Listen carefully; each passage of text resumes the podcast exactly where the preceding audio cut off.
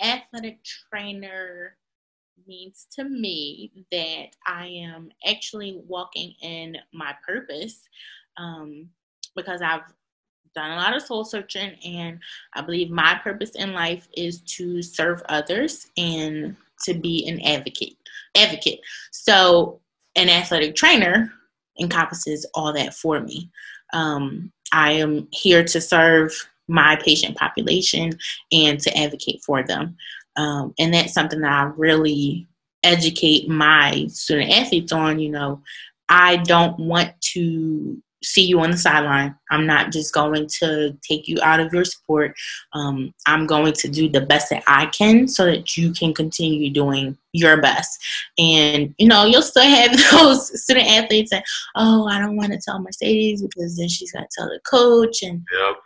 It's just, it's been a lot of no, I'm actually here to advocate for you. And in terms of your medical situation, I call the shots, not your coach.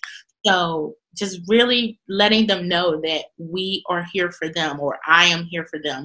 Um, they're understanding that and they know like no I, I, want you on the field i don't want you to be sitting on the sidelines with me because i want to pay attention and i have to do my job but just being an athletic trainer to me means that i am working and walking in my purpose of serving and advocating